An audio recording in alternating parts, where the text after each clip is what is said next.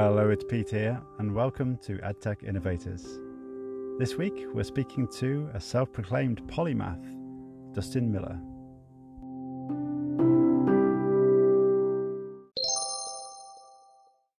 Thank you for coming on the show, Dustin Miller. Uh, you describe yourself as a poly innovator or a polymath of innovation with a wide range of interests and a deep knowledge in many areas. Uh, that's very, very alluring. Can you please explain? Yeah, so it's a personal brand at this particular point in time. So it's it's essentially like a second name, my online reputation, so to speak. But the actual concept itself is can be applied to really anybody. So if someone 100 years from now, 10 years from now, next year wants to apply that poly innovator term, they might be able to adopt it as well. Kind of like the idea of a polymath. A polymath is someone who's heavily interested or heavily knowledgeable in many different areas. So like Benjamin Franklin, Elon Musk, or Leonardo da Vinci. And I don't consider myself necessarily a polymath just yet. More of an aspiring one because it's a high level of knowledge to get to that point, and I feel like I still have plenty to learn before then.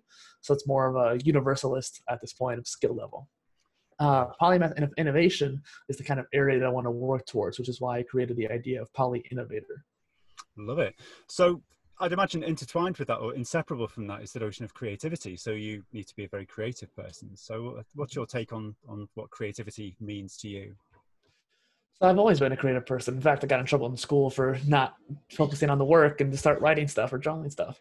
And so I've always been a creative outlet kind of guy. So I started doing graphics design with these 2D characters called spriting. I also done graphics design for marketing and various creative outlets like that, as well as just creating content for my brand. Mm, okay, so you are a content creator. So, um, can we geek, out for a minute or so, Dustin? Um, so, what, what do you use yeah. for your content creation? So, um, what kind of software do you use and, and platforms and so on? So I'm an omni content creator, how I like to say it at this point. Because what I try to go for is that omni-channel approach where I can be everywhere at once, which mm. is kind of like a polymath approach in a way. And so I try to be on different platforms. And by doing so, you have to find systems to really make it work and find ways to automate certain things without being like scummy in some places. Because some people really start automating everything. It just seems like robotic. So I tried to find tools like at the current point, I've tried over 90 social media management tools, and almost none of them are up to par for my satisfaction. I don't know if I'm just being extra picky or whatnot. But um, one little thing I like to do is using Zapier and CoSchedule to sig notifications to make a campaign for the blog post uh, video on the YouTube channel and Polycast. Mm, so that, I mean, Zapier fascinates me. Um, is there, correct me if I'm wrong, is, is there a danger that you end up, um, I suppose, posting the same message across multiple platforms and really the skill is to actually speak the language of specific platforms? Does that make sense? So uh, how, do you, how do you get around that? So first off, I also have context when it comes to when I post. So my idea is I, have cultivated this after like researching a whole bunch of different places and scheduling it the day of, the day after, a week later, a month later, and then a year later, maybe half year later too. But that kind of intervals is very important for the longevity of a post or a video, but it doesn't, most tools can't do it. So I actually used Zapier and I tested them out to get a multi-zap system to try to do it but they were too limited on the delay function as well as just the execution of it kept breaking down on that particular tool. Whereas like CoSchedule or Social Blue could probably do it a little bit more easily. Mm, I see. So, so it's really um, in harmony with other other platforms. So, uh, mm-hmm. for, for example, things like Aweber or whatever to, to manage your email list and so on. Yeah. So, like Zapier is more of a connection tool. I tried using it as an actual management tool, but it didn't work. But mm. if you mm. try to use it in connection as a bridge, it works quite a bit. Yeah. Okay. Now, you said that you're interested in um, online education too. Mm-hmm. So uh, obviously, that's a great meeting of minds here, Justin, is it not? So uh, tell yes. us a bit about that. So after college, I mean, after college, scratch that after high school, I decided that I wasn't really into college and I wanted to pursue my own self development. So for seven years after that, that's what I focused on is just learning new things on my own. And I think that was pretty wise for me because I don't think I would have done well in school. I never did well in high school. I wasn't a very good academic, but I always loved learning. In fact, one of my best learning experiences in high school was when I went to the library and read through the entire philosophy and religion section in a matter of months. Just burned through it all because it was so engaging to me.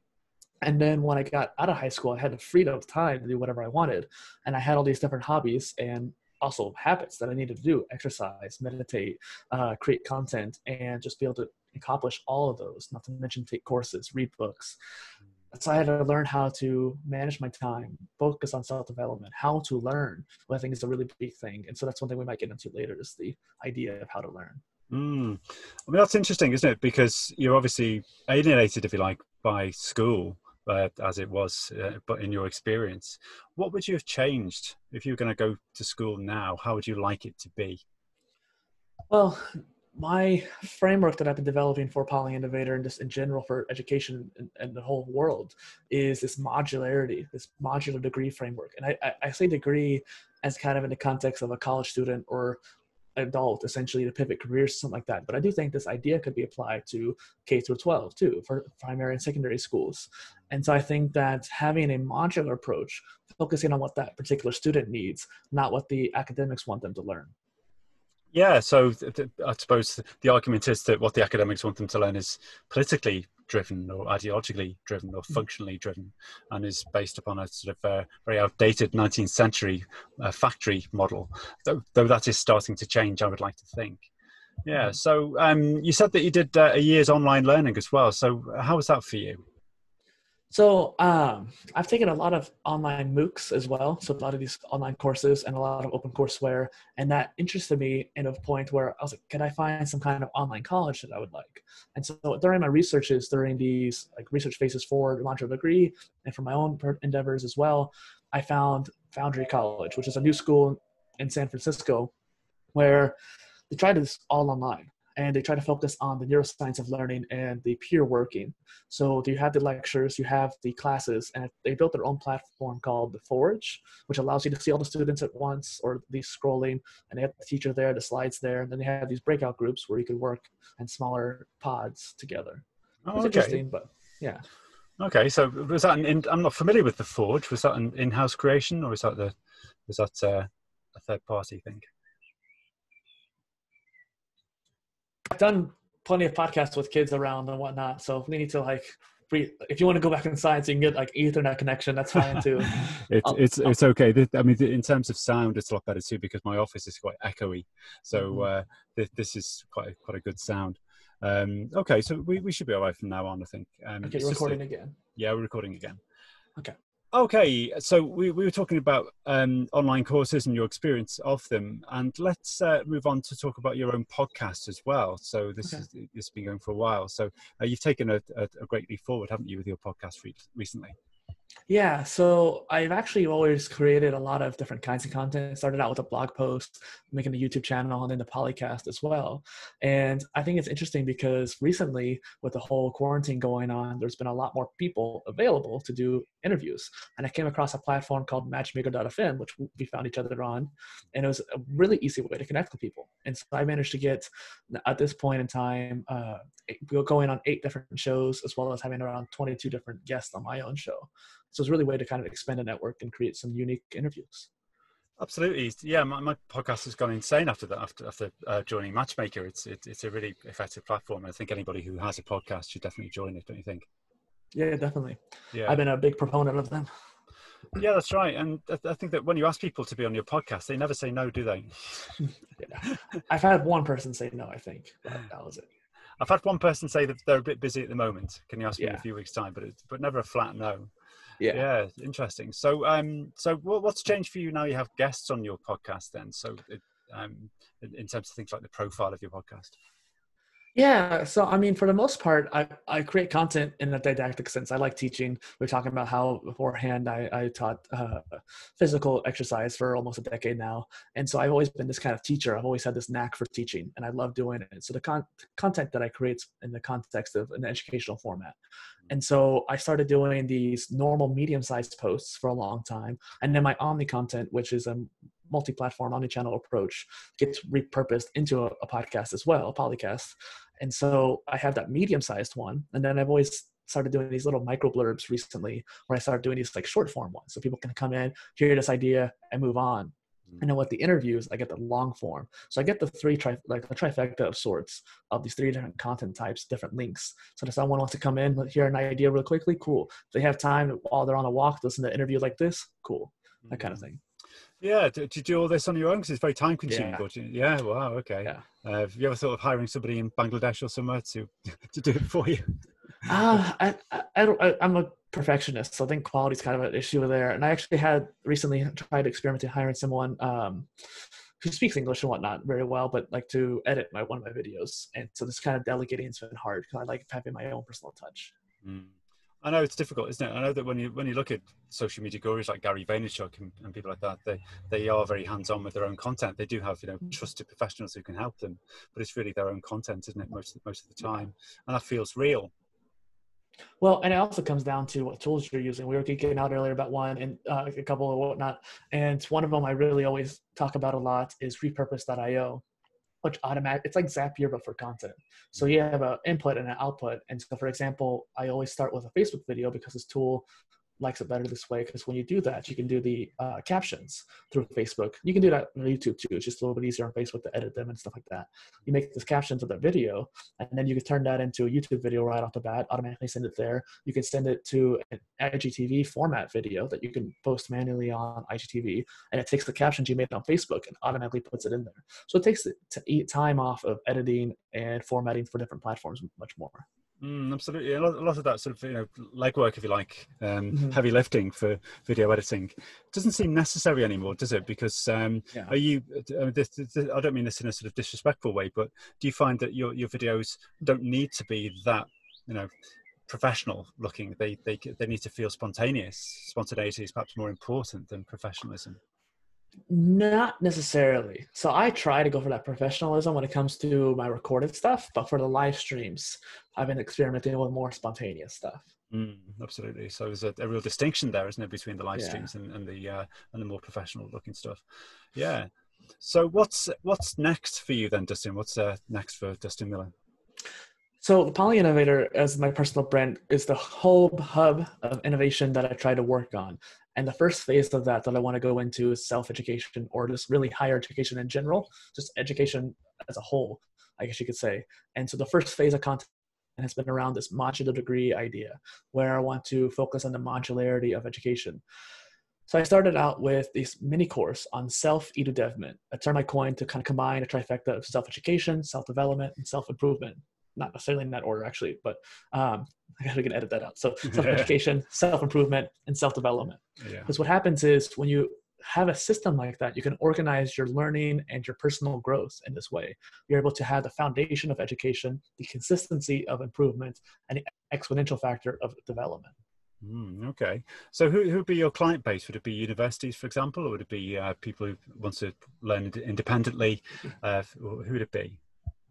So when you say client base, it makes it almost in the way of monetization, which has been something that I've been having a hard time with because I don't want to sell a lot of this too much, but I also do want to sell courses and stuff like that and help coach people along the way. I'm thinking that I won't be able to sell coaching or like that for this for a while because I want to help people get started, and it's more important to build traffic and a community than it is for me to monetize off of it. So the actual clientele would be more, or the persona, I guess you could say, would be people who are wanting to pivot careers, or people like me who are more polymathic. And the traditional school system has has been focusing purely on the specialists, like you alluded to with the whole factory preparation back in the industrial revolution our education system hasn't changed since then. For 100, 150 years, it's been focused on the specialists. For me, I'm trying to focus on the interdisciplinary people, people with wide ranging talents and interests. Yeah. Okay. So, so therefore, people can actually find something that's a bit more bespoke um, to them, which has been lacking. Even you know, you're you're you're a young man, Dustin, and um, even when you were at school, um, you found that it wasn't really you know tailor made, if you like, um, to you. Uh, probably because that's a very difficult thing to, to to make happen, isn't it? To actually True. make a bespoke education system. Well, and I, I, don't. I think there's two kind of concepts that are going on here. There, there's the idea of people like me who are more generalist, inter- universalist, or polymathic, whatever term you want to use. These these wide range of interest kind of people, jack of all trades, so to speak. And there's also the, this the change of this how we approach education. I don't think the traditional schooling system actually works very well because it's focused too much on retention and not enough on competency and that kind of thing, which is why the Common Core came about in mathematics for a lot of these newer schools in the US. Mm. And there's a lot of mixed feelings on that, but the whole point was it that if one particular mathematics route didn't work, you could switch to another one, mm-hmm. which I didn't actually understand that when I was in high school. They tried applying it when I was gra- around my last couple of years is when they first started introducing it, and they didn't do very well at explaining what it actually was for. And so I think that's one issue with it, but it's the attempt to try to help people focus more. So I think education really benefits a student or a person who is trying to learn an autodidact, if you will, by making someone engaged with it. If you're actually able to focus and engage with it, you're going to retain more of it, especially if a repeated process and interleaving as well. Mm. So, yeah, uh, well, uh, let's ask a, a, difficult question. I should have a jingle for this, shouldn't I? A difficult question time. But you'll have been asked this question. Yeah, that's right. Um, you'll have been asked this question a million times, of course, Dustin. But is, is there a danger, of course, that if you take this polymathic approach, that people become a jack of all trades and a master of none? So I think there's a distinction there that needs to be made. A jack of all trades is not a polymath, and it's almost a spectrum, if you will. And the actual saying of jack of all trades, master of none, but also maybe master of one, is is is often cut out. And so they say jack of all trades or master of none, and it's not about mastery. Oftentimes, it's about how well you know that knowledge. You don't have to be a master to be really good at it. So Josh Kaufman talks about you can learn a skill really well in 20 hours. And so I think it really comes down to seeing it as a spectrum. You have jack of all trades, generalist, universalist, which is where I kind of see myself at this point, and then a polymath. And if you want to like go even farther than that, Leonardo da Vinci could be like a true polymath, someone who's really mastered many areas. I think a polymath in general is someone who's heavily knowledge in an area, maybe not mastered, but well versed deeply in that area, in many areas. Yeah, that's right. And that is that. This is a slightly obvious statement, but uh, it'd be good if you could kind of back me up on this one, but it, it, it's because that people are no longer a wheelwright or a bell ringer. This one thing, you know, people used to go to work and do one thing all day. Wow, sounds yeah. all, sounds quite cool, doesn't it? But not well, anymore. Yeah, definitely, and it's it's honestly just a uh, misconstrued of how the society's been formed because we're polymathic in general. Like human nature is to do many things. We, as a baby, you're not going to sit there and just play with one toy. You're going to play with all of them. You're going to do a lot of things. You're curious about a lot of different things. Your why may even be doing one thing, but you're to have to do many things to get to that point in your life. And so the idea of specialist is not negative, it's just overly used. It really is. And um, well, I'd imagine that mirrors the way that you forged a niche for yourself or a niche for yourself over the last couple of years. I mean, that, that must feel very satisfying for you that you forged this thing that you, is very much your own. Yeah, well, and the really interesting part is I've been, especially since I started doing these interviews, is that I'm not alone. Like, there's a lot of people. There's uh, Eric Wallace who created Polymath Playground. Uh, Mark Michael Barnathan who did uh, Project Polymath, where he was trying to create a university for polymaths, literally. And so I just had I had both of them on my show too and it's interesting to see actually someone actually pointed this out to me how when he first found out the idea of polymath coming on my show he saw that it wasn't just me doing it there was actually a movement going on with it.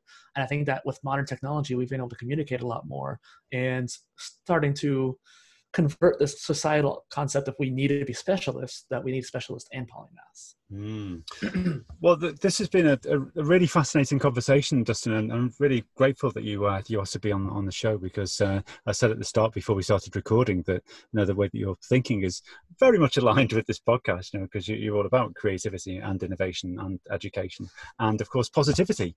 Uh, or are you? Do, do you ever have bad days where you don't feel very positive? Yeah but i think that uh, you could almost think of teaching like acting in a way. And so, like for example, if I have a bad day and I have to go teach a fitness class, I'm gonna get in the right mindset. I was actually talking to a podcast host the other day on my show, and both of us were super tired. Both of us were really busy that day, but we both were able to just click into position. Like, okay, we're about to be on the show. Get that like positivity, and by the end of it, you become more positive anyways. You start doing the endorphins and oxytocin for talking to people and stuff like that. Yeah, I mean, many there's many good things about teaching, and one of them is it certainly teaches you to get over yourself, doesn't it? When yeah. you when you're feeling like you you know I don't really feel like this today. I'm not I'm not into it today. But you just as you said, you go in and go ping. You, you just turn it on, don't you? Go into teacher yeah. mode. So um, that that's great. Um, one more thing, how's your fitness? Good. Um, I, I will say that the modular degree, as something we can talk about a little bit later too, is definitely motivated me to actually be more exercise oriented as well just because my job has been i've also realized that in order to have a strong brain to learn and have an overall open mind and having the grit to get past some of the hurdles when it comes to learning I, I, learned a lot of that willpower and grit from exercise. And so my exercise has always been pretty good. I can stay pretty strong this period because I choose to do so. And that self development, I think, is important. Mm. Dustin has just shown me some impressive biceps, I have to say. Oh, so, thank you. so, uh, so, well, yeah. Uh, what about this modular degree then? So, tell us a little bit more about about that. Well, and that's one of the reasons why I thought it'd be really important to come on this podcast here, because because this master's degree, I'm hoping to pioneer this education revolution. I think that you're aligned with this idea as well. There's a lot of things changing, especially with the quarantine. I think it's actually hyper growth a lot of areas. Zoom has become more of a classroom, which is not necessarily good because it's not made for that. It's made for meetings like this where we can talk about stuff. But even that there's compression there's a lot of issues with technical difficulties with zoom so i think there's a lot of innovation involved when it comes to the software side. But when it comes to the actual framework and how we approach uh, education that's what i wanted to change. So i took this idea from gaming called skill trees so if you go playing a video game and you want to get a skill to hey i want to jump this far or i want to have a fireball or something like that you go into the menu and you have these skill trees you go down and the farther you go down the more skills you accumulate and the better you get at that particular skill. And throughout the game you actually use it more so you as a player actually get better at the skill as well in the context of the gaming. I wanted to take this idea and approach it to education.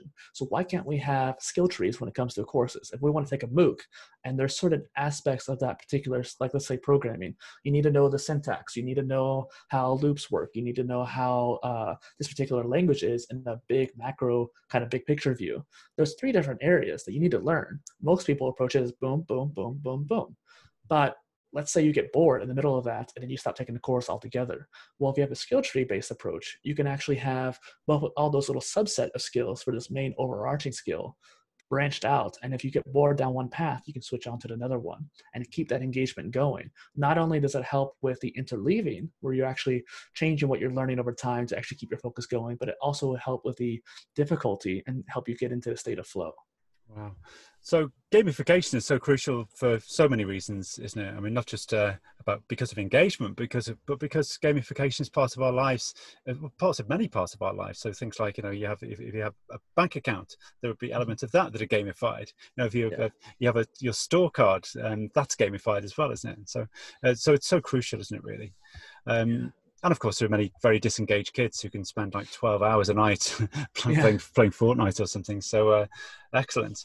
Um, how's it going to look then? Uh, so, give us an idea of how, how it would actually look uh, to be on this course. Yeah, so it's not even just the course itself. It's more of a way to actually. Pro- I almost thinking of it as a learning management system in a way, and so I'm thinking about how I can technically develop it as well. But there's also the idea of community. So a lot of people still say college is worth it because of the network you built. I don't think it's worth it financially at this point because spending hundred thousand dollars to meet new people when you could go down to a networking event and kind of do the same thing.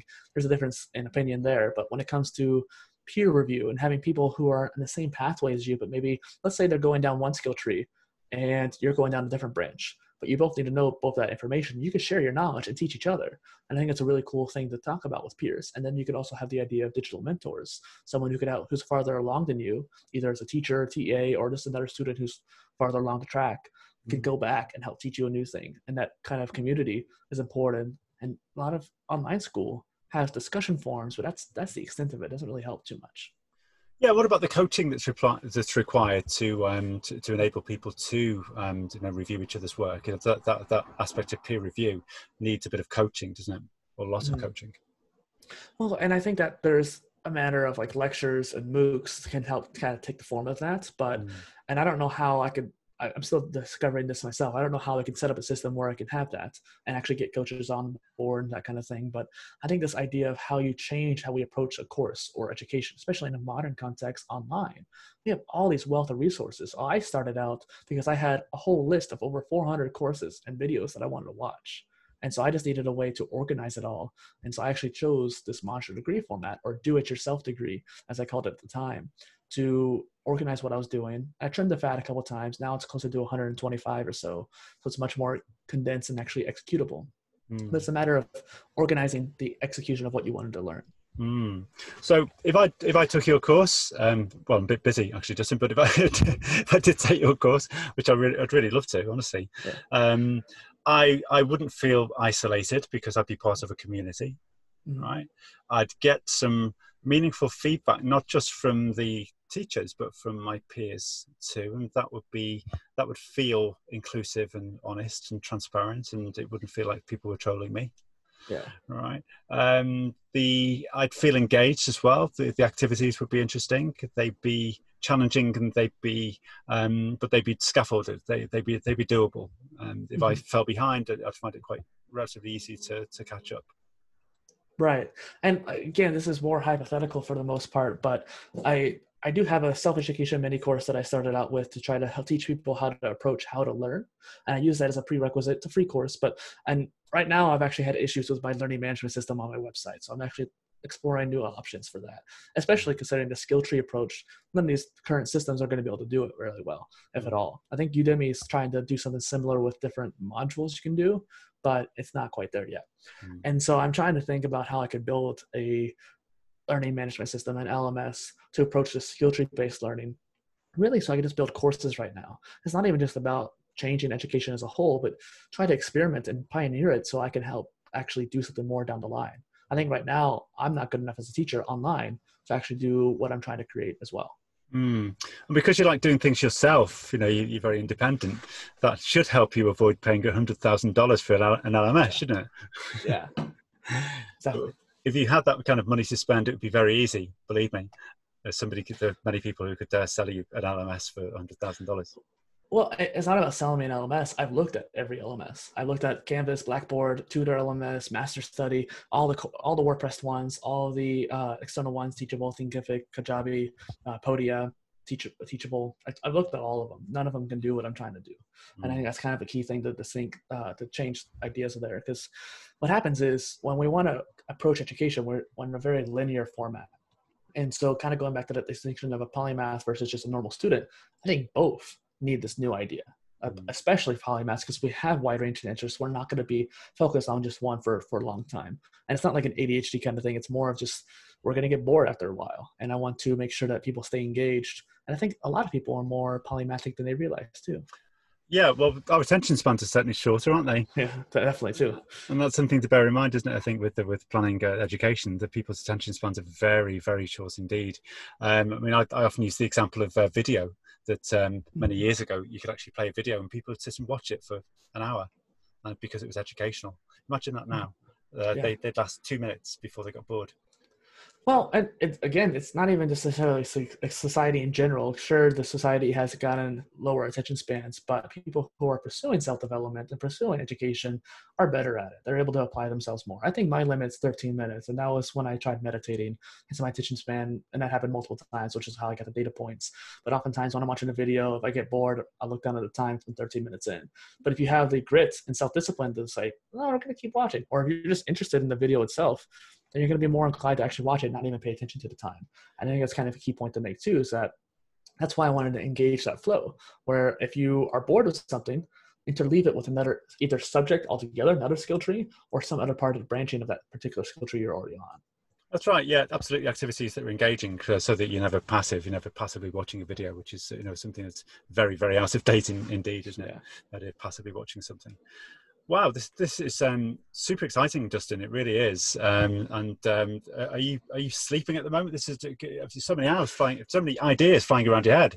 I don't know if, you, if you're gonna have the recording the video or not, but I got bags underneath my eyes. I don't sleep very much, but I, uh, I am a night owl anyway, so I think that's right. part of it. Where I I don't like waking up early, but I try to get enough sleep. And I'm trying to create this framework, but I'm also trying to create content. My main series is the Omni content, which is uh, creating a blog post, turning that into a slideshow, turning that into a video, turning that into a podcast. So I get all the formats of people who learn an auditory way or visual or reading. They have the ways they want to learn a specific knowledge area.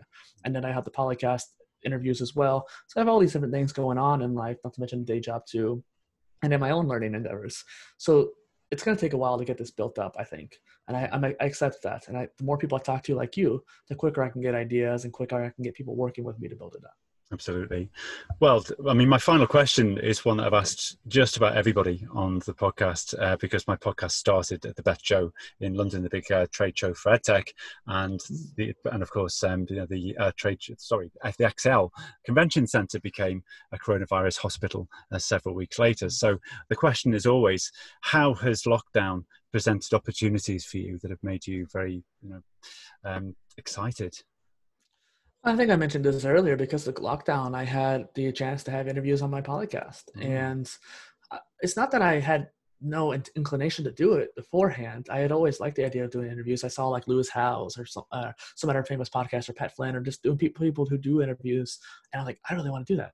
uh, Tom Bilyeu and that kind of thing. I really want to do that, but I'm not that great at active listening yet. I also don't know how to reach out to them. I think Matchmaker made it really easy for that, but um, like I don't think I would have been able to get started with that as soon as I did without that kind of change, global change.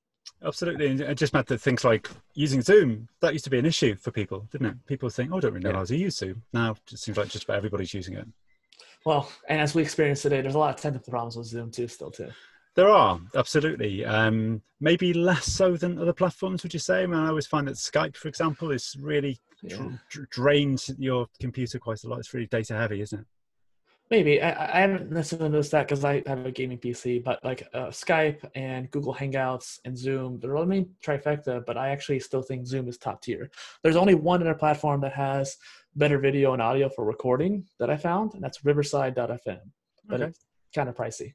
But like, it's right. a good way to actually get uncompressed, uncompressed data. So if we want to make these videos that are completely natively recorded, Mm, okay, so it sounds more professional, of course. So that's worth um, looking into, isn't it? Absolutely. Yeah. Mind you, I've only just paid for my upgrade to uh, to, yeah. to Zoom Pro. I understand. So, yeah. yeah. Oh well. Well, fantastic. Well, um, thank you so much, Dustin, for coming on the show, and we will keep in touch, of course, because um, your journey is going to be a fascinating one, and I'd, I really want to be updated um, for you know so that I can be in touch with your exciting journey. So thank you so much. Thank you. And I think that we're aligned anyways too, so that perhaps our paths will cross again just because of the education framework. You're a teacher, you might have ideas that work for the modular degree. They're, they're shorter part. Uh, oh, sorry, I, how should say this? Our paths are short across again. So thank you so much, yeah. and we'll speak again our soon. Pa- our paths are short across again. Yeah. thank you.